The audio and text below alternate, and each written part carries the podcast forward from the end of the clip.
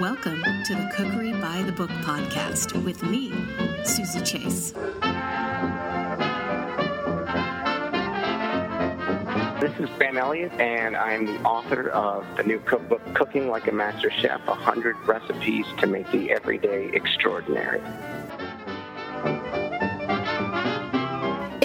Like a Master Chef, your 100 deliciously creative recipes motivate us home cooks to push up our sleeves and get some good food on the table. Can you give us your culinary manifesto?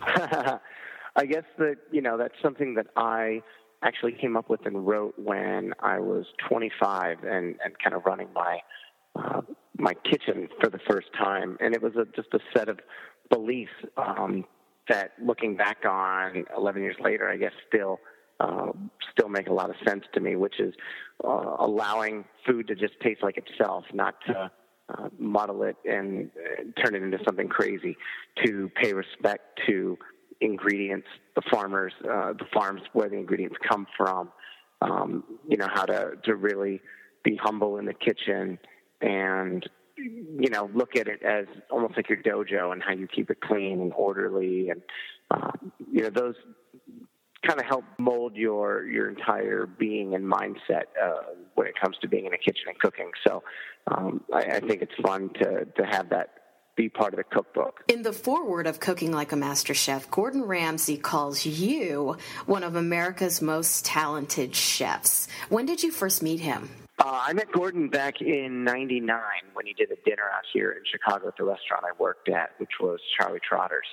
So, uh, you know, to be next to him working, uh, cooking, you know, it was very inspiring. I think I was uh, 21, 22 at the time. And uh, you know, from there, watched his career and, uh, you know, came across his path uh, a few times in between. And then uh, doing MasterChef, uh, being asked if I wanted to, to, to come out, be part of it, and getting along great. And now, seven seasons later, uh, having him write the foreword to the cookbook, it's, you know, it's pretty, pretty fun to look back on all that. So, on MasterChef or MasterChef Junior, has there ever been a moment when you could tell right away that a certain person was going to be a top contender? Oh yeah, I think every season we always have fun, kind of like you know, uh, sitting at the table and as judges and discussing who we think's gonna gonna take the whole thing, or who's our top five, who's our top ten.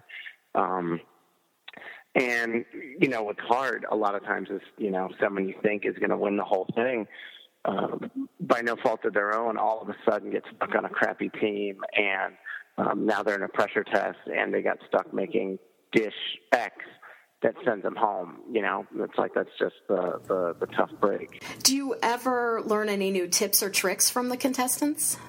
Oh yeah, all the time. I think you know if you you have to be open minded uh, as a chef, as a, a person that's you know on this this foodie journey, and um, you know, when I look at some of the kids from MasterChef Junior put together flavor combinations and and different techniques that they uh, that they're showing from where they're from, you walk away, uh, you know, learning not just that actual technique, but also, I guess, a, a new way to look at things because they have such a uh, an innocence and open mind when it comes to cooking. It's really inspiring. This cookbook is going to be a culinary inspiration for so many people. What was the first cookbook that inspired you? Oh, you know, probably the uh, the, the the old Betty Crocker cookbook. You know, the the red checkered tablecloth looking front cover. The um, one that all of our moms had. Exactly, and I still remember always looking through it, and not at the uh, at just the recipe titles, but the the pictures and you know the the little drawings that were in there, and I, I loved food and I loved uh, you know the finished product. I didn't know how to get there, um, you know, from from raw to cook state at that age, but that was a big a big book that I loved. I also uh, the first professional book I guess I saw was uh, Wolfgang Puck's Spago cookbook. Um, when I was uh, dishwashing at a restaurant, and uh, really loved that idea of coming up with really creative things and uh, putting your own spin on it. So, you know, that's funny to look back on 20 years later and, and see that I now have my own book. You write music, play it, record it, and you're the culinary director for Lollapalooza. How did that come about? Yeah, uh, yeah, I've always been a, a huge music fan, and uh, we play in the kitchen, we play in the dining room. You know, it just it permeates everything that I do. And I, I mentioned to the Lolla people, you know, I wanted to to cook for some of these headlining bands, and they said, well, we'd like you to, um, you know, maybe come and have a presence at the festival. You know, why don't you uh, have a little food booth and, and offer some stuff? And so I did that, and then the next year, uh, kind of, we we put our heads together and said, let's take this to a new level. So started overseeing all the food offerings, who was going to come, and, and um, you know, be part of the festival, what bands we're going to cook for, and now I think we've seen all the other food uh, or music festivals kind of copy that, get inspired by it, and, and follow uh, suit. So it's been really neat to look at that journey. If you had to choose, would you rather be on stage jamming with the band or in the kitchen cooking for the band? Yeah, you know, I think I'd rather be cooking for the band, but then I want my band to go out and jam. Yeah. I think all stuff just want to want to be rock stars for sure. Flipping through cooking like a master chef, I can see so much of cooking is a journey. How has your style matured? I think I now put less ingredients in a dish or on a plate than maybe when I was younger. And as you get older, you realize uh, some of the best ingredients are the ones you leave off the plate because you don't want it to to just be a dish about showing how creative you are or how out there you can be, but reining it in a little and making it delicious and still fun. So I think that that's, uh, I, I no longer have to just try to, to wow and freak everybody out. You know, I've, I've settled down a little bit. Do you still identify with the foie gras lollipop? You know, I love the idea of the foie gras lollipop because you have something that's like, you know, $50 a pound mixed with something that's 50 cents a pack so it's the, you know I look at it as the gateway drug for for organ meats.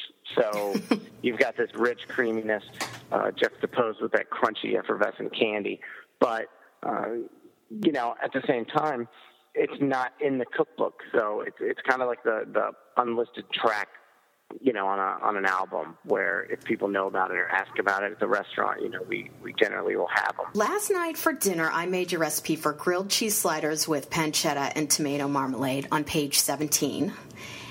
And I made your iceberg wedge with smoked bacon and roquefort dressing on page 62.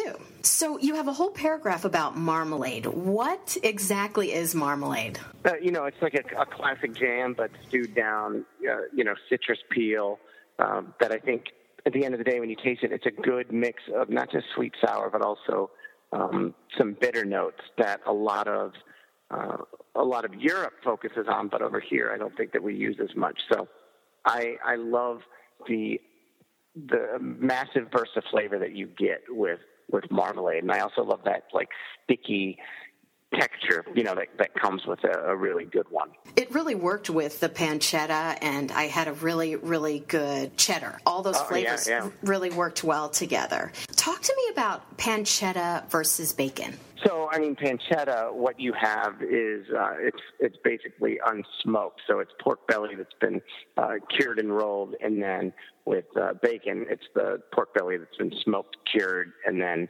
um, sliced. So I think when I want a really assertive flavor is when I'll go with the bacon. The pancetta is going to give me a little more of that nice porky, uh, salty flavor, but not that huge burst of smoke uh, and spice that you would get bacon. Where can we find you on the web? Uh, at www.grahamelliot.com. And then I also have um, uh, GrahamElliotStore.com where you know we have mugs and buttons and tote bags and all those other kind of goodies. Graham, thanks for coming on Cookery by the Book podcast. Thank you for having me.